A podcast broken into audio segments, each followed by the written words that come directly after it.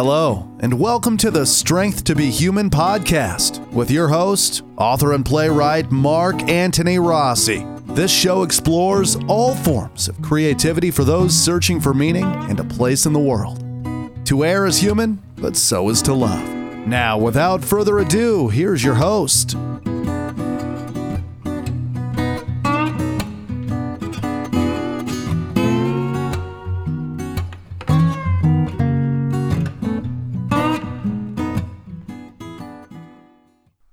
Hi, folks, and welcome back to Strength to Be Human. This is episode number 76 Technology and the Arts. I'm your host, uh, Mark Antony Rossi. Now, when we talk about technology, we're really talking about the, the various things in, uh, in life in terms of the, the equipment and, and, and the incredible improvements and, and the inventions, and just let's say the last like 35, 40 years that's really changed a lot that has to do with art, and especially with writing. Okay, because I mean, I, will give you an example. Um, it, it's very well possible that you know if you're a, an oil painter on a canvas, there's not a lot that technology is really going to do to change that. You're pretty much doing the same thing for the most part that people have been doing for the last couple hundred years. You know, give and take some mixing of colors, and they they still do that today. You know, and, and of course, if you're a, a sculptor, there's really not too much you're going to be doing that's different than, than the past. But many, many things regarding uh, writing, um, photography, especially, because you know everybody has uh, one of those cameras on their phones now. They can. Everybody wants to be a photographer. Okay. Um, so things like this, uh, graphic arts, uh, so much is done now on the computer. Not so much is done on paper anymore. It's almost considered old hat. I can imagine being an architect now. Yeah, you know, they used to have all these drawings and you hand it over to people, and now everything's done on a computer. I mean, you, you hand somebody a flash drive or, you know, a small SD chip or something. But well, try to stick as much as possible to writing. Now, I'm older, so uh, unfortunately, uh, when I remember uh, first writing in the 80s, everything was done um, buy a, a typewriter. It, it, sometimes a Selectric one, which were very the very best ones, but also the very expensive ones. Most people just couldn't afford to buy one of those things. I mean, they're gigantic, heavy instruments, but you know, you can change the the font balls on them and do different fonts. Not like you could do with a computer now, but you would just change the ball in it.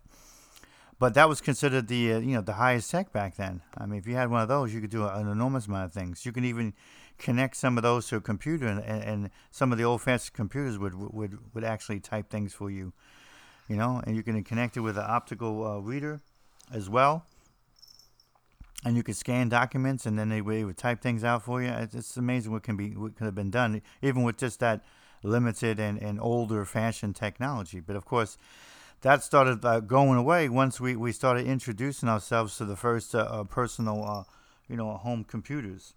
Now, I, when I, I saw, when, when, they, when they first came out, I saw the enormous advantage uh, because I, I used to be one of those writers that I used to bemoan the fact that I got to sit here, type this stuff, then I got to go someplace and make some photocopies because that's what you had to do. Whatever you typed up, boy, you had to really make sure that was going to be your master. Make sure that was the uh, the edited of all edited versions. That was your final because now you got to go someplace and get a bunch of photocopies, put them at the house somewhere, and get ready to mail those out to various markets, you know. And of course, uh, uh once you found one you thought was was good, then you got to put it in an envelope. You got to address the envelope. You got to put stamps on it. You know, if you try to put more than a couple poems in there, you might have to put more than one stamp. Um, if you send it to a foreign location, you had to include what they used to call an IRC, an international reply coupon, that you would buy at the post office, usually a dollar twenty, dollar fifty, something like that. That lets the other person on the other end buy stamps so they can return stuff back to you, either with the answer of yeah we accepted" or no here's your stuff back and you know we're not going to accept it.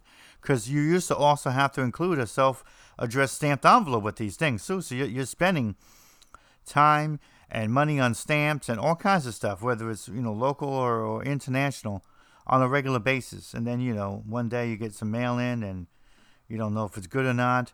I, I do know that one of the things um, that was normally done that was kind of negative and even depressing is if you got a fat envelope back, there's a good chance nothing was accepted. You just they're just returning everything back in that envelope. That happened a lot, you know. Uh, but you you can never be the person to just throw the whole thing in the garbage without opening it up because you just never know. There was a note in there of encouragement. You never know if maybe they said they um, didn't want four of the poems, but the fifth one they wanted, and there was a note in there. So you, sometimes it wasn't a guarantee that that was a big negative reply. I mean, most of the times it was, but you still always had that mystery. So it was always a exhilarating slash uh, depressing a moment when you got the mail and you had all these things in there. I used to send out a lot, no different than I do now, but um, that was just a big chore. It was expensive uh, in many ways uh, to to do all that. I mean, I was known to recycle stamps whenever I could. If I got something back and it wasn't stamped by the post office, I cut it out, put some warm water in it, reglue it back to another thing, and send it out.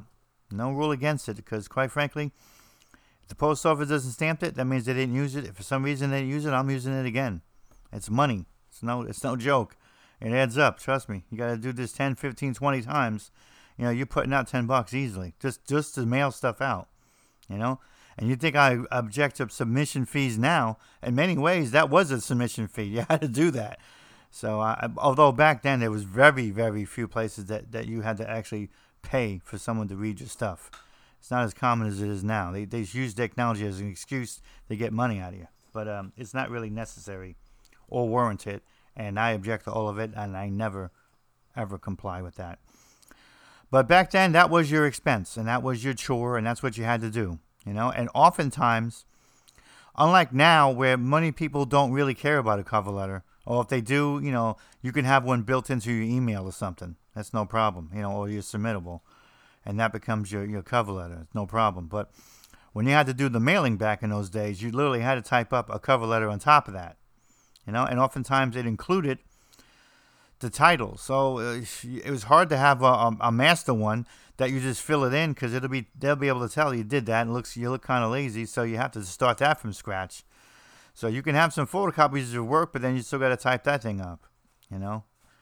And so, literally, where you're at that typewriter, especially if you had a really good one at the uh, library, like I did, in the military, they had libraries that used it. Uh, sometimes I would do it at, at, at, at an office uh, uh, of, of a teacher, or whenever I could go in someplace, I'd sneak in there and type some stuff up. That's what I used to do.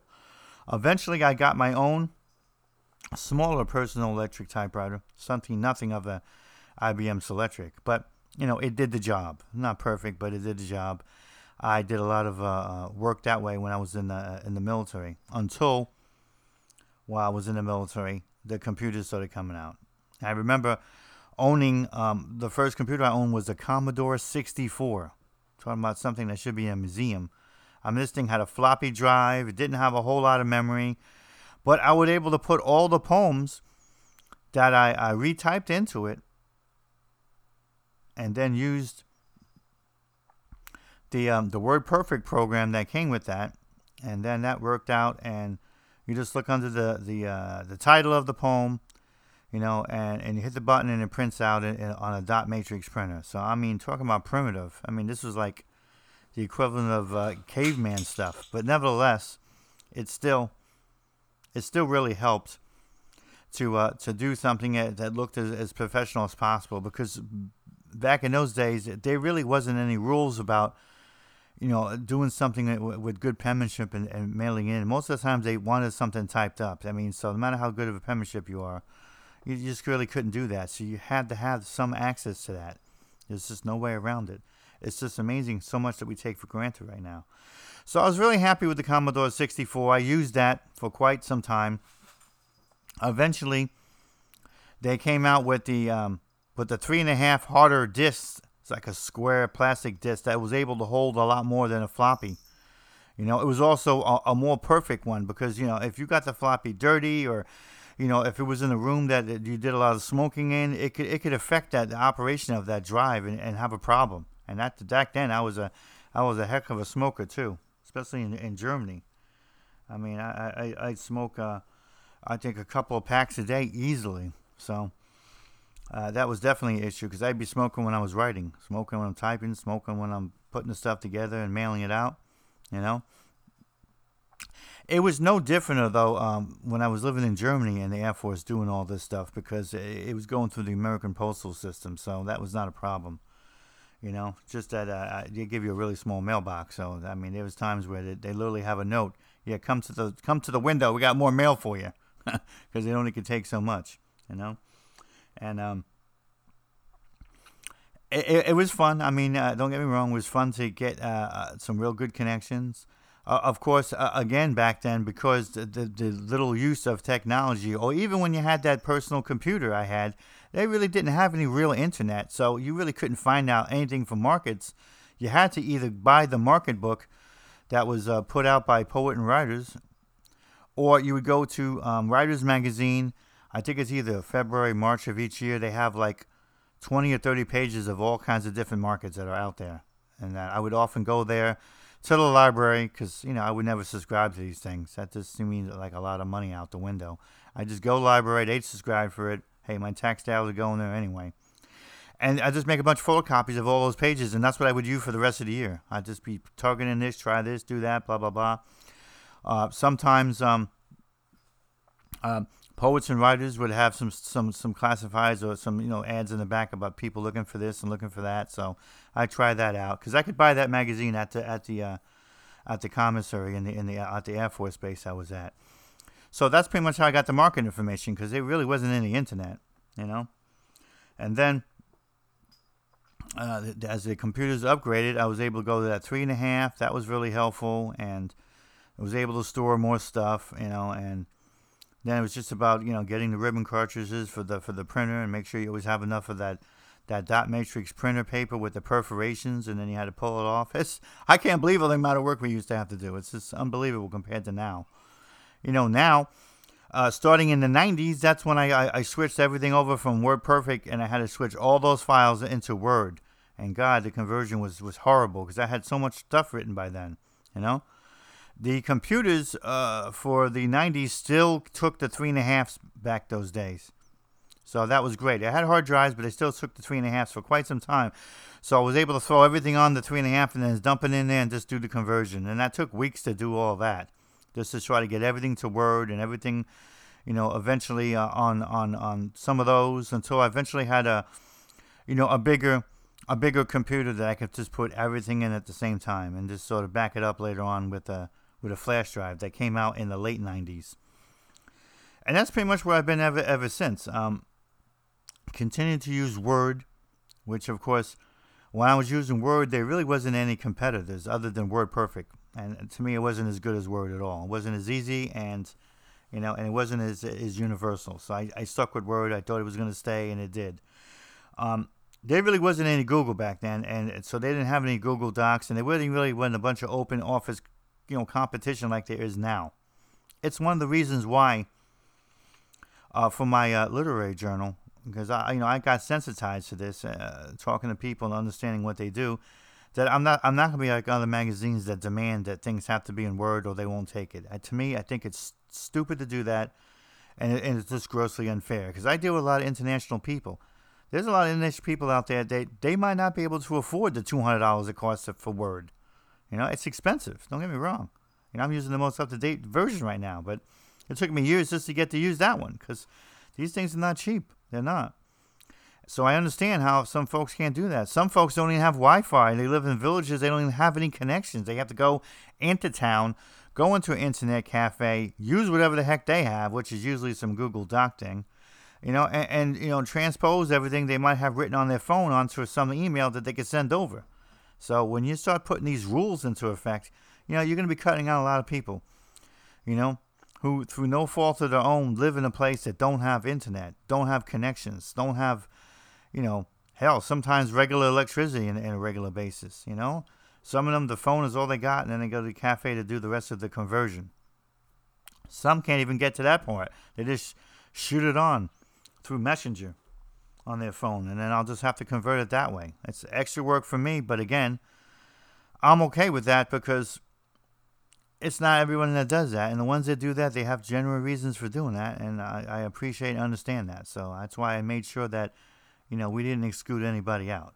You know, we, we might have, have issues with bios and we might have issues with, you know, uh, good English, but we're not to have any issues with, with those sort of things. Technical issues, I, I'm not to hold people against. I'm just not. I've gone through all that stuff myself, and I'm not doing that. So we don't do that here, and I understand that. But it's just amazing how much we could do right now that we couldn't even do 30 years ago. So so much has changed. Of course, the email itself is just a radical instrument.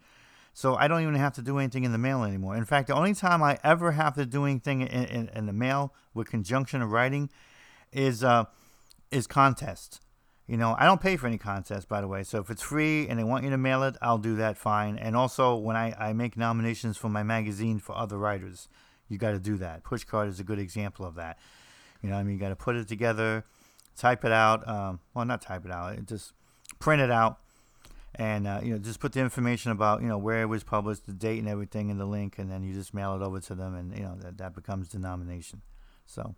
Other times, I, there isn't really very, very few times. I just I don't do anything. I, I I got to the point where I was so tired of dealing with the mail that I just don't deal with the mail. Other than those few exceptions, I don't do something. If there's a theater that says you got to give us a, a play, because I'm a playwright, you know, in, in in in print like it was in the old days, I'm like, yep, that's a market I'm skipping. When they tw- when they join the 21st century, yeah, I'll give them a look. Until then, bye bye. That's what I do. I'll do it to any other magazine or any other situation. I'm not playing those games. I mean, I could send screenplays to Hollywood and they take it by email. So if Hollywood and they're not exactly the most advanced on a lot of things sometimes, especially the rules and what they go about things. I mean, we're still writing screenplays the exact way we, we wrote them like the last hundred and something years. It's the same way, you know? And if you're ever in a situation where they want it in print, they literally want it. Uh, certain uh, margins, uh, gotta have the brass fit- fitness in there. You gotta have a card stock in the back and the front. And sh- I mean, they don't play with those rules if you have to do that. So it's a thankful uh, and a blessed thing to to have someone able to take anything by email these days. So I'm always happy to do that. Sounds great to me, and I, and I, and I love it. But um, other than that, I just don't. Now that's my choice. I'm not telling everybody this is what you need to do. Okay, if you're happy to uh, maintain a small um, supply of envelopes, you know, yellow and you know white, and some stamps and you know and all of that and, and do this uh, uh, occasionally, then that's fine. There's nothing wrong with that. If you got the time and you could do it, that's fine. I, I don't have that kind of time, and I don't really I don't really have that kind of patience for that stuff anymore. I mean, if everybody else is doing this, how the hell hard it is to take some email stuff. I don't know what somebody's thinking when they, they need to have a piece of paper in their hand. It's not hard to allow us to do this. Because I always felt, and I was certainly right, that all those old fashioned things they, they they were pretty much a burden on writing. To have all of this stuff free from that is is a wonderful thing, and I, I would definitely promote that. I tell you, it's one of the more positive examples of technology really doing something for us instead of against us. So I think that's a great thing. So yeah, I exclude those people. That means those are markets I've never been in. That's fine. If you got that stupid rule in place, I don't want to be in your market anyway. So it doesn't bother me one bit. Now, if you want to, that's fine. Okay. Now you think about it also um, where it concerns uh, the digital photography. Now, I mean, you're not going to find too many people left in, in, in your personal life or on a professional basis that literally do the old-fashioned photography where they have a dark room built in to their office or their home and over there hanging up stuff like you know clotheslines from the 1920s or something yeah i'm waiting for this to dry I mean, even even hearing someone say that now sounds incredibly old fashioned. There's no drying everything. Everything's digital, and it's it's definitely interesting and and, fast and, and superior, and, every way you possibly can think of that that word superior. You know, no chemicals, no nonsense. I mean, how healthy was that stuff even to breathe? You have to wonder. But you're gonna it's very difficult to find it. So I think if anyone does something like that, those people are probably enthusiasts. I know they still sell the equipment to do that. You get it on, you know, eBay, Amazon. Uh, I don't even know if you get them in the regular stores anymore because, quite frankly, almost everything has been converted over to digital. You know, even those 35 millimeter cameras that that was a principal part of that for like hundred years. That's you know, there's not even stores that sell that stuff anymore. Uh, you know, in brick and mortar. I mean, you have to literally buy that over the internet. It's just not around.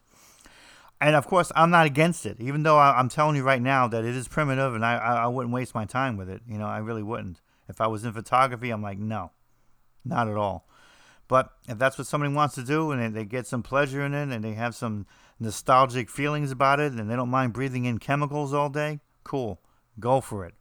I quit cig- cigarettes 15 years ago, so I'm trying to stay away from chemicals in my body, not the other way around. All right, but um, if you think about it as a photographer, or even when we have to deal with servicing art and and pictures and stuff like that in in you know in, in aerial chart, you know, it's it's wonderful to be able to use some of your own stuff that you took, or, or maybe get something that somebody puts out there for uh, for uh, you know royalty free that you can convert and, and, and, create something with.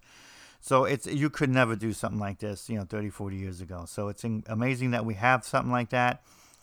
Uh, my kids were born just in time for this because uh, I have so many photographs of them without having to deal with all this stupid mailing something in to, to get your pictures back two weeks later or going to some Photoshop. And yeah, it might be one day, but you know, it was I, I, I felt it was pricey. It's like 20 bucks or something. And, and, and you're still paying for even the shots that didn't come out. This dude doesn't have a head, but I got to pay for this? Yeah, thanks a lot. I really appreciate that. You know? Hey, uh, I got to pay for two headless shots over here, and then this dude has a foot. I mean, what the hell? So that's what you used to have to do. I mean, because, you know, those are the clunky old fashioned cameras, unless you had something really good. But if you did, you had to understand how to operate it. It's kind of it's almost foolproof to operate a digital camera. It really is. And, and the kind of shots you can take and what you can do is something else. I took a few and submitted them to magazines and, and got them published. One even became a cover for a magazine. And that's just me. I don't even know a lot about photography. So it's amazing what you can do. It's fun. I, I like doing it now and then. It's sort of like a, a way to um, to, to relax and um, and, and then just be able to do something that is not just writing. You can try to do something yourself, and that's one of the reasons I like about the magazine and even doing some photography. It's just something different, something you still feel you could do something artistic about, and, and you can put it in a machine. You can, uh, you know, you can enhance it and, and change it and colorize it or decolorize it. It's just amazing things you could do with the with the equipment. I know people who do graphic design. I mean, that's all they do now. So uh, you, you have to practically be a, a, a, a programmer or a heavy understander of that mag- of that publication and, and the program and the software for it. You have to do that because you can't be the kind of graphic designer anymore that's just drawing stuff on a paper. I mean, I'm sure some of the older ones probably still do that, and maybe even some now do that on the side as maybe a way for them just to begin something rather than having to warm up the computer and get this going and this and that they got some notions or inspiration, you know, draw it down and kind of go from there. No different than a writer would do that sometimes before they, they go onto a device. But it's transformed. Uh, digital photography transformed uh, photography.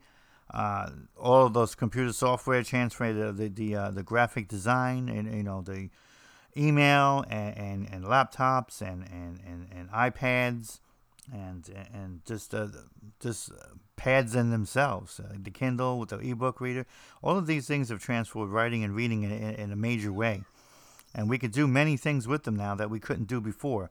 So, I feel in many ways that it's taken a lot of the the, the, the useless junk we used to have to do, and, and it allows us more time to concentrate you know, on the writing and, and on the production, on the editing, all the things that, we, that I think are a lot more important than having to put a stamp on some envelope where you already know as you're putting the stamp on the envelope, statistically, you, you probably got like less than a 10% chance that someone's even going to say yes. So I swear, if you have 10 envelopes in front of you when you were doing that, you knew nine of them were going to be a no. And there was plenty of times when it'd be 10 that were a no. But that's how doing that how it demonstrated to you how you had to be committed, how you had to try to do the best work you possibly can. You hope your cover letter was something useful that kind of catches their eye. You hope this is something they might want uh, because it's a whole lot of work and, and to get back a whole lot of nothing, you know? I, I, have I had instances where they returned back to work in such good shape it, it didn't have too much of, of, a damage or messing around that I was able to re put it into somebody else's envelope and re and remarket it out that way. So I don't have to go around making up some more copies or doing something like that. It was already folded, And as long as it was legible and nothing got smeared, I mean, that's what you used to have to do. I mean, just redo it again. You know, and keep doing as much as you could until you get a, a good answer, or, you know, until you got something uh, uh, brand new that um, you know you wanted to get out there. So um, I don't know if any of you guys remember any of this. I mean, I know I have a wide range of ages when I deal with writers, so I got plenty of writers that are definitely, you know, in their 20s and 30s, and they they might not even remember doing any of this stuff because you know, if they started doing anything in, in, in the 90s at all, I mean, that stuff already came out. There wasn't too much uh, mailing or anything. People are already starting to do this, you know. And there's just so many things you could do now with uh, uh, with just the email itself. You can um, include it inside the email you're writing. Some people actually uh, uh, have that as a guideline. I want it inside. Some say I want it inside and an attachment. Others say I don't want attachments because I think they have a virus and just do it inside. Others just say, you know, um, just tell us a little about what you want to do uh, in the email, and then we'll get back to you if we're interested for you to, you know, submit it. But nevertheless, it's an easy way to track everything. I mean, it's just amazing because unless you did a separate log of all the acceptance, rejections, all the things that came back, all the things you sent out, you won't even remember what was out there anymore. You, you have to have a log because otherwise stuff comes in the mail and you're like, who are these people? You, you don't remember. You know, where email is completely different. It, it, keeps a log of everything, down to the second of when something was sent, when something was received. You know, it's a lot more instantaneous, and of course, it, it ultimately, even though you are paying the internet bill, don't get me wrong. Ultimately, it feels like a, a, a free a free device to use because you could use it unlimitedly and also you could use it on every destination in the world. I mean, I don't have to mail something to South Africa that between getting there and the return stuff, it cost me like almost five dollars. Where I could just do it by email, boop, and it's out there, instantaneous. So it's just it's just an exciting tool to have, and like I said, such a less of a, a cumbersome burden on all those things I, that I was explaining. And of course, uh, the computer is also a great way to create, you know, some sort of a tracking log or some something to do. You know, I know I've had an episode where I talked a little bit more about uh, tracking, but you know, we could talk about it briefly, just in the sense that they actually have programs that you can load into your computer and just put the information in and track stuff. You know, I, I think that you could just go uh, using the grid on a Word and make your own little tracking thing and fill it in every time. You know, if you want to print it out, you can. If not, you could just leave it on there as a file. So uh, to me, it never seemed like it made a lot of sense spending 30 40 $50 on a program that you could just do it on a program you already paid for. Just make one. Uh, it's not hard to do. It's not like you need that many categories, you know. But they have a few out there, you know, and uh, you can use them if you want. But I, I don't really see how you really need to do too much. Sometimes I find some of the newer writers, especially, they're going too much. I mean, they're literally going to the point where they have logs for rejection just as much as um, acceptance. Folks, it's not a good idea. It's a bad idea psychologically to do that because who really wants to see their rejections in their face? It's going to be a long list. It ain't going to be nothing close to the acceptance list. Who wants to see that? And what does that really do for you? You really think that if you got rejected by this magazine, uh, let's say uh, three times in one year, is that giving you a signal really that something's wrong with your work? Eh, there is no signal to get from that. There's no reason to track anything bad. There really isn't. It's a bad idea. So I counsel people don't do it. It's dumb. What do I need to know this? And you don't need to know any of that, okay? And I'll tell you why. The simple reason is this people's tastes change over time. You might send a poem out a year later to the same thing, same editor, and they take it and they might even put a note. This is great. You know, and you're saying in the back of your mind, yeah, mm-hmm. Here we go. Uh, I didn't hear nothing. It sucked. Why is that? People change, things change. So the rejection doesn't tell you anything. They might change their mind. Even more important than that, editors change. They change more than they change their underwear, okay? So again, what does this rejection tell you? Nothing. I don't think I'm going to send it anymore. They just reject me too much. I'm going to go someplace else. Not a good idea. Another, another editor might love your stuff. It's all about what somebody's going to view it, what their opinion is, how, how they feel at that moment. You know how many times I've been accepted on magazines where they changed the editor? It, it can't be a coincidence. I, I knew one editor that was there for five years, kept rejecting my stuff. The moment this editor was gone, not even three months later with the new editor, they took like half the stuff they sent to the other one for the last five years. What does that mean? I guarantee you they don't have a record. Uh, yeah, this is Mark again. Let's just give this guy a break because we're tired of seeing him. No one's saying that. No one's tracking that. Nobody cares because no one's doing that. So don't do it either. Just send whenever you feel like sending and let it go. You're never going to really know why they accepted it in the first place, just like you're not really going to know why they rejected it. It's not like they're going to tell you anything. That's almost never going to happen. And when it does happen, then you can take some counsel and you can take some note. Hey, this dude says that the fifth line is kind of clunky and it's not making sense, and otherwise the poem is good. I need to revisit this. All right, here you go. An editor who actually wants to be an editor. Maybe you should write his name down or her name down because you're not going to see a lot of that. That's somebody you might want to be communicating with. And then you could do something. Because I tell you, if they take their time after a busy time to do anything like that, they're probably going to be on the money. I have never in 36 years had an editor write me a note that it turns out that, that they were wrong. Never once. If they took the time to say something, I took it seriously, and it turns out it was they were always right. Always. They might not always been right about whether they accepted something or whether they rejected something. That's that's all on them. I have no idea about that. But when they said something critical, always took it to heart, always fixed it. And guess what? It can't be a coincidence that all of those things that they said were wrong, that I fixed every single one of those places either it back or in many instances it still found a home somewhere else. So they all got published. And and and basically they helped me by improving the writing, which is what an editor should be doing. I'm not saying they need to be spending three days on everybody's work trying to figure out what could be wrong. But a good editor, they should be able to tell right away if there's something seriously wrong with this thing, and that's really holding the, the, the poem, the fiction piece, the, the essay, whatever, whatever. It's holding the writer back they should be able to say something. It's not hard, especially when we did the things by paper. Just to put a little red pen over there. What is this? What the heck? Da da da da. You'd be doing somebody a real service, especially if there's someone willing to listen. Okay? So you don't know. So tracking negative stuff, dumb idea. So I never did that.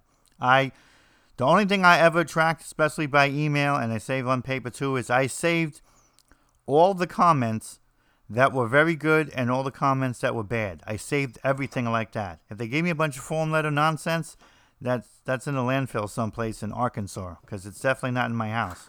Okay. But um, anything else, I saved. I like any commentary. If somebody wanted to say anything good or bad, I saved it. You never know when you can use something like that. There's nothing wrong with saving that. Something real, save. Even if it was unfairly negative, you know. I had someone that had some stuff to say about one of my one of my pieces one time, and I thought it was a lot more than just rough. I thought it was just rude. I, I found some merit in, in it, and I, I checked it out, and I did some changes. But some of it was just like, really, how much time do you have to say this? But yeah, you got you open yourself up to that when you when you submit. That's always a risk, folks. Always a chance that you're gonna get something dumb sometimes. You know, and that's fine it's just a, that's just a risk that we all take, and you got to live with that. Over time, you hopefully you, you've gained uh, some kind of a thicker skin, you know, to to let it roll. And I don't mean thicker skin that somehow you're immune to being rejected, because nobody is, you know. And it's just like the the military person that says, "I'm fearless. I'm going to go out there and shoot everybody." Yeah, just like that. If you hear a writer saying, "Yeah, I'm immune to rejection. It don't hurt me at all," Yeah. These are two examples of liars that you don't want to be around, okay? All right? If you're around the fearless guy in the military, get rid of him, okay? Don't let him in your unit. Keep him at the bar. Maybe you got to punch him in the mouth in his, in his, in his restaurant or something and, and get away from him because he's useless and dangerous, okay? Because that, that's just a pretender. Writing is not for pretenders. It's for real people who actually have a little bit enough of a courage to go out there and say something about themselves, about their family, about their environment, about the world. And they were able to put their name on record to do so. Not a fake name, but their name. There you go. That's a writer. And that's somebody that has some form of courage by doing that, because that's what it is, really. And it's the same thing with a writer. They tell you, you meet somebody that says, I'm immune to that, it doesn't affect me at all. You know, don't even waste your time with something like that. It's not even a good idea to even have a relationship with them. it really isn't. You know, I mean, uh, of a professional nature, okay? Because uh, that, that's something you can't trust. If they're willing to lie like that, because that's crap, okay? I've been writing 36 years. You know, I, I got a rejection the other day. You know, it's Saturday when I'm when I'm recording this right now. I'm still not too happy with this rejection. Okay. What's running through my mind? I don't know. Um, why did they reject it? Why, why don't they give me an answer? Is there something wrong with this piece? Uh, can I find the editor and, and, and maybe jack him up? These are what runs through my mind, okay? Because I'm human, because I'm a writer, and because just like 36 years ago, I have the same feelings. You're, you're not going to really change very much as a writer either. You're just not. Most people in generally don't change in general. You're not going to change as a writer those same things go through my head. You don't you don't gain some um, imaginary super reservoir of confidence and courage because I've been writing for 36 years. Ha! They mean nothing. Ha! I, I don't really care. Ha! Man, that's crap. Yeah, they do mean something. They're the editor of the publication saying they don't want my work. Nah, it does hurt. Of course it is. I'm human. I'm a writer. It's supposed to. It's what keeps us going. All right, so don't look for ways to get rid of your pain. Sometimes you just have to look for ways to try to channel that into something else. But, you know, three days later, I'm still not exactly excited with it. That's how it happens. Sometimes uh, you're on a roll and you get a bunch of things published, and then the next you know, you're going to get a bunch of stuff that you don't. It happens. You just don't know it. That's why I, I, I, say this all the time on this on this show. And I don't know if anyone believes me or not, and that's fine. It's still truth, and still going to tell you that. All right? I feel the same as I did when I first started writing. The same way. That same excitement, that same validation, you know? That same, uh, you might want to even call it entertainment. I've had days so crappy, you know, between work not going right sometimes, or the car having a problem, or the weather screwing up things, or the kids driving me nuts, you know? the the wife asking me to throw out the garbage four times, and I really did it three times ago, but somehow they don't notice. What the heck's that about? That you get an acceptance, and and, and it's like, oh, Lord, thank you. It, it feels like it made up for the rest of the crappy day. It feels like somebody out there giving me a high five on a day where all people are giving me is a kick in the ass. That's what writer can do for you. You know, it works the opposite too. Don't get me wrong. I'm not saying that when you, you get a, a rejection letter that, you know, I'm still having a good day anyway. No, it, it sours the day a little bit when the day's good and you get somebody saying bloop, you know, especially when it's that soulless form letter. I don't care where it comes from. I don't care if it comes from the mail. I don't care if it comes from the email. I don't care if it comes from submittable, which makes it look classy. But guess what? When someone when someone's telling you to go, uh, you know, uh, jump in the lake, it don't matter how classy it supposedly sounds. It's you're still being told something. You're still you're being told to go to a hot place, and, and I'm talking about Miami. Okay, that's that's what it is. There's no way to look at it otherwise. You know, because if you start believing the crap they put in these soulless letters, you're giving these people all these reasons to get off the hook. That's why I tell magazines sometimes when I'm sending them stuff and later on I get rejected, and, and I get a whole bunch of emails from them about, you know, buy this, do that, support this. I'm like, I reply back and, and get off of that email list, and I'm saying, why would I give you any support? Why am I going to give you any commentary? Why? You you can't even tell me something wrong with my work. You can't even take a moment to do that, but I'm supposed to be giving you all the support. Uh, that would be a big no. Okay. Sometimes uh, there's a spot over there where I can write and, and sometimes I, I, say a lot more than just no. Okay? I don't care. Is it the burn bridge? That's too bad. There's still plenty of markets out there. Oh well. This is what I do. I don't tell you to do it, but that's what I do. Because sometimes I get pat, I get I get pissed, I get frustrated. I get I'm like, you got to be kidding me with this crap. You know, they don't even obey their own rules half the times. And and the garbage they say inside these letters, they don't make any sense. Because remember, I'm an editor now. I have my own publication, so I already know what they're saying. It's a bunch of baloney. They have more staff than I do, folks. Two and three hundred percent more, and they're still saying the same lie they've been saying for thirty years. You know, it doesn't really fit the overall theme that we're putting for this publication. You know, last I checked, there was no damn theme. Okay, because I'm looking, I don't see a theme. Um, well, you know, we got so many selections, like hundreds. Uh, you know, we only could pick a couple. Yeah, okay. Let me tell you something, folks. If you are running an electronic journal of any fashion, not all these places I'm submitting to, uh, or a print journal, you don't really have a, a, a limitation. Okay, you, you really don't. Whether you decide to put 100 pieces in that month, or 200, or 50, or, or 30 is up to you. It might be more work to do more, yes, but you don't really have the same limitations. So giving people that same lie, not very clever. And anybody who knows anything about putting these things together in the background, then we know it's a, it's a bunch of baloney. Because you look at the writer on the other end, you're like, ugh. That's why we insist at, at Aerial Chart that we actually give people an actual rejection when it's necessary, and we explain why. No form letters. You actually get something from the editor. It's me or somebody else. You're going to get something that's real. You're going to get something that's, that's going to be useful. As much as I can make it useful, I, I definitely give it a try. But it's not some robotic message. It's not some poor excuse. And it's not some lazy man's, you know, epiphany on, on I can't believe I, I'm so busy doing this job. Don't be an editor then, okay? Go back to being a writer and, and stop wasting our time, okay? That, that'd be really helpful.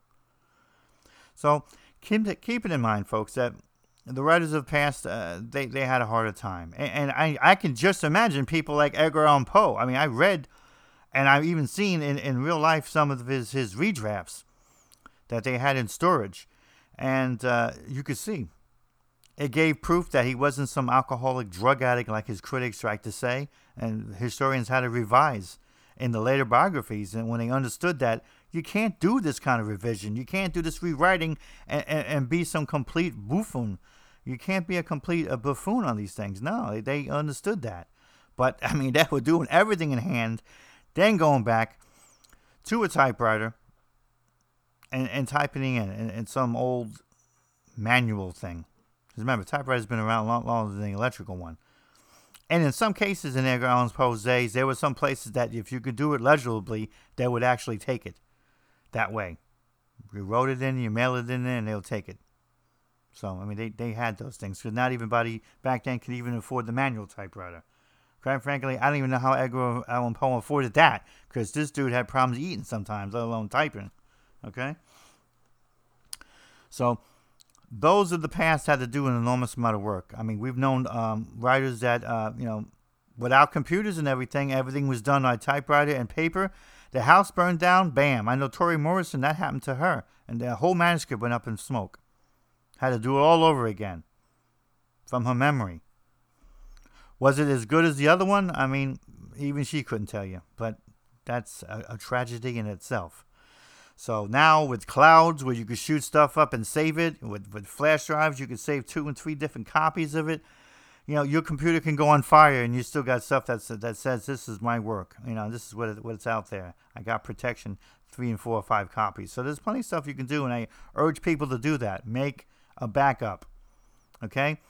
You don't need a backup of Pokemon Edition 3, the, the Candy Bear, you know, series or something. You don't need any of that crap. You don't even need a backup for Word because if you buy it straight, uh, they don't even have an actual software anymore. It's all all loaded in their system. You you just have a code. It's all in there. Once you pay for that, if your computer blows up, you get another computer. You just go back to Microsoft Word tell them all about that. It just reloads up in your computer in two hours. So, I mean, the technology can kind of make that it saves you from yourself, saves you from disaster, and that could be your writing too. So put it in a flash drive, put it in a cloud, put it in some place you're going to have safe to it. Please don't put it on paper somewhere if you can help it, because that's going to get lost, or you're going to spill spaghetti sauce on it, or it's going to get burned, or it's going to get thrown away. A hundred bad things that can happen. So definitely keep that in mind. It's another thing that I like so much about the technology where it concerns writing. It's not just about the delivery, because that, that don't get me wrong, that's super important. But I like the storage capabilities of it. It's really what I always was more fascinated with. I could save this stuff someplace safe. I can go get it later when I need to do this and I need to do that. So I always found that that was the most interesting and fascinating of all is to be able to do that. Because in the end, you know you want it. You, you, eventually, you're going to put together books. You need to put put things together. It makes it that easier. You know, it, it makes it uh, easier too. God forbid if you have any copyright issues, you got you know you, you know what's going on there. Uh, it has a timestamp. It has a date. You know, it's something that, that shows some real ownership and authorship. You know. So that is it, folks. Now for um, the technology and the arts. Uh, I know you might want to have gone me gone over with uh, with podcasting, but I did an episode about that already. And if I have to go any further, I'll do another one just on podcasting. But yes, uh, I'm literally podcasting uh, from an office in my home, uh, using special uh, software to, to mix and, and record it. Special boom and a microphone that connected into the laptop with some filters, and boom, you have an instant studio. You don't need to go hanging out with Orson Welles, you know. So it, it another uh, interesting and exciting thing that can do for you and deliver to you and, and, and also save. All right, folks, until next time, God bless. This is to Be Human.